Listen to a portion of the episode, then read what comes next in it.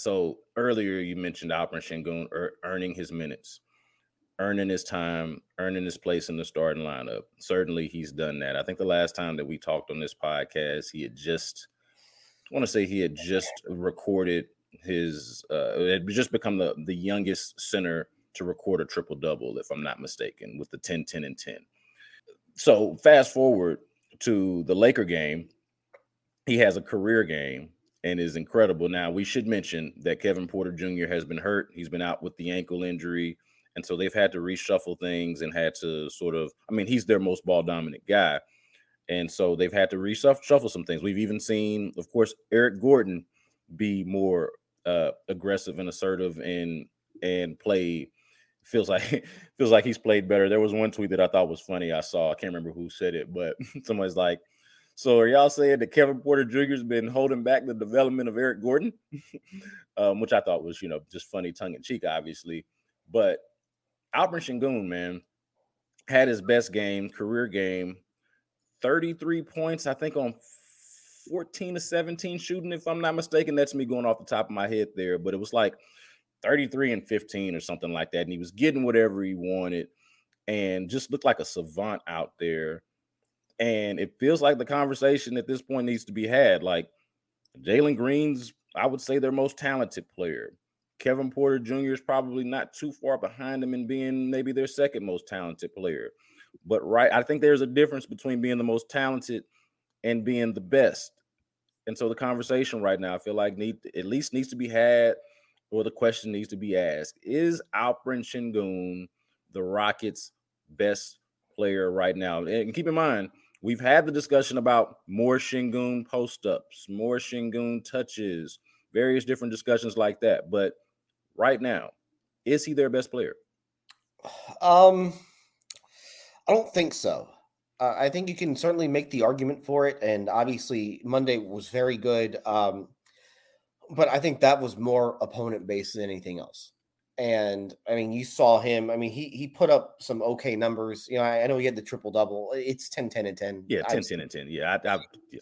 And he was thoroughly outplayed by Domantas Sabonis in those two games. I mean, that's the other thing to remember. I mean, he's going up against Domantas Sabonis those two games in Sacramento and being completely outplayed. So that's why I have a little bit of pause. And you look at what he did on Monday, he scores 33. Great. That's he was terrific in that game. He completely destroyed Thomas Bryant. And he was 10 of 11 against Thomas Bryant. So when they switched somebody else onto him, it got a little harder. When Wynn and Gabriel was guarding him, it was a little bit harder. LeBron James made things a little bit tougher on him. So that's why I paused just a little bit on the Şengün stuff, just because so much of it was when he was being guarded by Thomas Bryant. And as a Hoosier, I love Thomas Bryant, but Thomas Bryant's not a great NBA defender. So I want to see now the question is, I want to see him with more opportunities. I do think that needs to happen. I do think that he needs to get the ball more.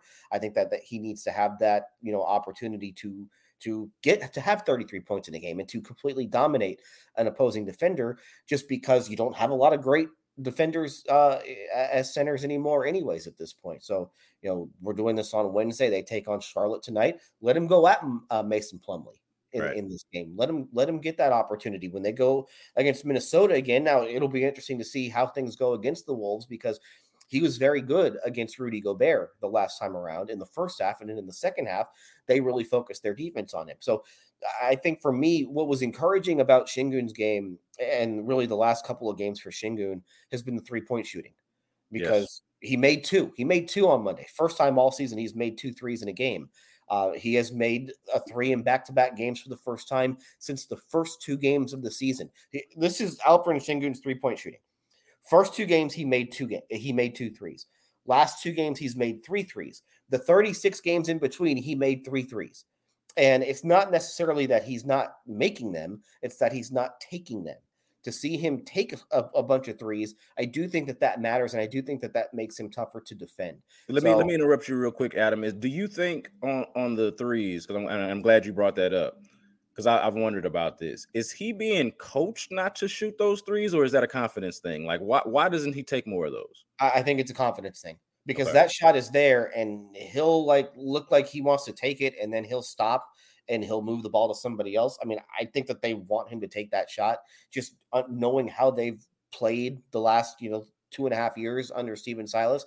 The whole thing is if you have a good look from three, take the good look from three. I think that's how everyone across the league plays, and that he just hasn't wanted, he just for whatever reason hasn't felt good taking it. And that's one thing that, I'd like to ask him at some point, either, after this game or whenever, is just like, are you just feeling more confident in that shot? Because now all of a sudden you're taking it. It's not, and he was shooting at a poor clip. I mean, he was not making them. So I think that probably, impacts your thinking when you have that look. It's like, well, I don't want to take this because I'm probably not going to make it. So, I mean, I think he's still at like 25% for the season, but just showing a team that you're willing to take that shot, it's going to change the way that they defend you. It's going to open up some things for your teammates. So I do think that was a positive development. Now, the other thing with Şengün is the defense. And we can talk about how great he is offensively, but he's got to be better on the defensive end of the floor. And they gave up 140 against the Lakers. Whoa. My man picked up a foul before at the tip, but like before, I feel like a tick even went off the clock. Like I don't know if time had elapsed at any point, or maybe a second or two. I don't know. Like on the opening tip, I don't know if I've seen that before. Like that's comically bad. Yeah, I've never seen somebody foul the guy on the you'll see a foul on the opening tip, but it's usually like the around two guys the circle, fighting for position. I've never seen the two guys involved in the tip. I've never seen one guy going for the tip foul the other. That was a first for me. But what was good about that? He didn't commit a foul the rest of the first quarter. True. Yeah. I mean that was a step in the right direction. But again, defensively, it's part of the discussion with him. Yeah. Because he's a bad defender. I mean, let's just say it. He's a bad defender. And I do think that limits his ceiling and it limits how you can play, because when you have a center who can't defend and you like, they can only play one way with him defensively. And that's to have him in drop coverage. And if he were a better shot blocker, okay, you can get by with that. But because he's not a great shot blocker and he doesn't necessarily move all that well either, now all of a sudden teams get a running start at him and it becomes very easy to finish over him, or he drops back so deep that you're playing against Kawhi Leonard and you're just giving Kawhi Leonard open mid-range shot after open mid-range shot after open mid-range shot, and he can make that. Now, if you have Garuba on the floor, you can switch that action, and now all of a sudden Kawhi Leonard's not getting that open mid-range shot. If you have Bruno Fernando on the floor, maybe you can, it gives you a little more, it gives you more options defensively when he's not on the floor. I don't think that's a reason not to play him. I think that maybe they can experiment a little bit more with him defensively, maybe try playing a zone every now and then, maybe throw that in there. But it is part of the story, and it's part of the reason why you wonder why it feels like they aren't as committed to him as maybe they should be or maybe they could be. And it's because of the defense. And I do think that teams value defense at that position a little bit more than in others, because as the center, you're the last line of defense. And you're the guy who has to call out everything. You're the one who, if the guards are going to get beat, you have to be there to clean it up. It reminds me a little bit of like the defensive catcher. It's like, teams are going to go for defense at catcher, more than they're going to go for the offense. And I think it's the same way at center. Like teams care about defense at center probably more so than any other position. That's why you want your best scorers to be your guards, because you want to focus on defense when it comes to your center, because he's the one who cleans everything up. Yeah. I don't think that your best player can be someone that you feel like, or at least you're over there thinking that you need to sub out at the end of the game for defensive possessions, whether it be because of foul trouble or just an inability to defend, and both are an issue, or they're related. They're basically the same. He's either fouling or he just can't guard a guy. And to me, your best player can't be somebody like that unless they're just, Luka level of an offensive type of player, and or Jokic, right? Yeah, exactly.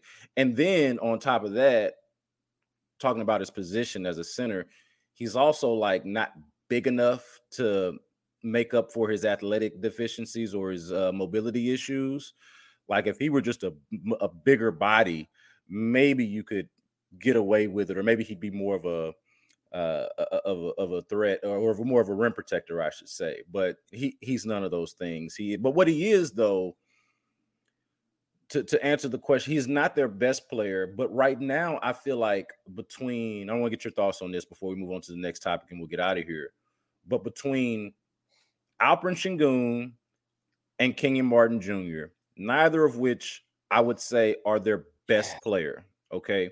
But between the two of them, I feel like they are, not counting Jayshawn Tate or Eric Gordon, but between the two of those guys, let's just call them young guys, they are their most sensible and maybe basketball intelligent players, and therefore the easiest to play through. Şengün more so play through, and then KJ, who we've talked about before, does a tremendous job off the ball, cutting, screening, and just, you know, making the right basketball play and decision.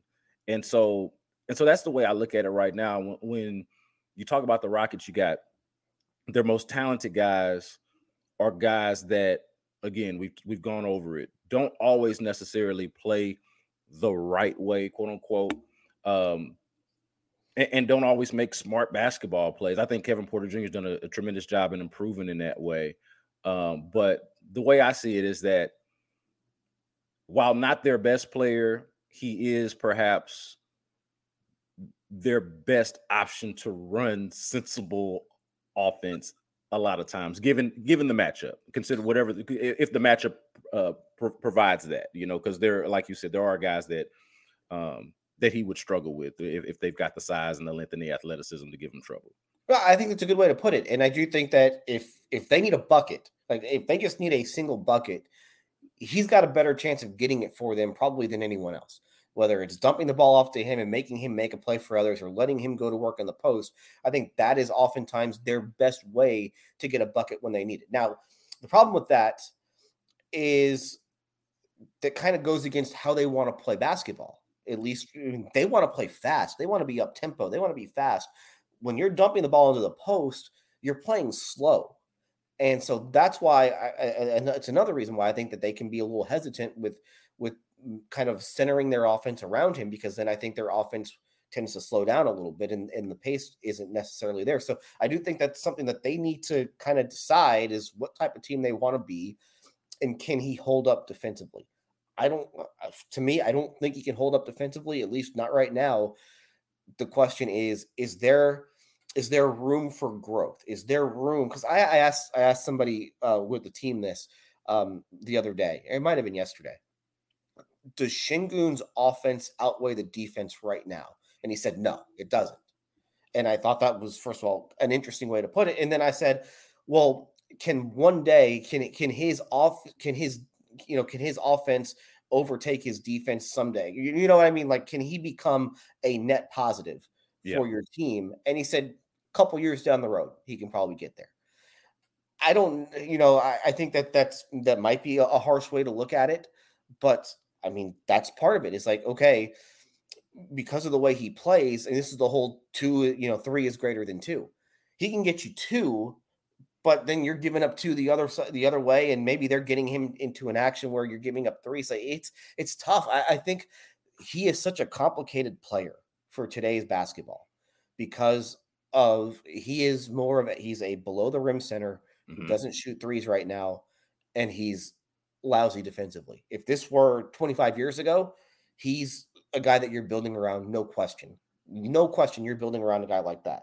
But with the way the NBA is played right now, it's really hard to build around somebody like him. Can he get there? Sure. But he's going to really have to work hard at it.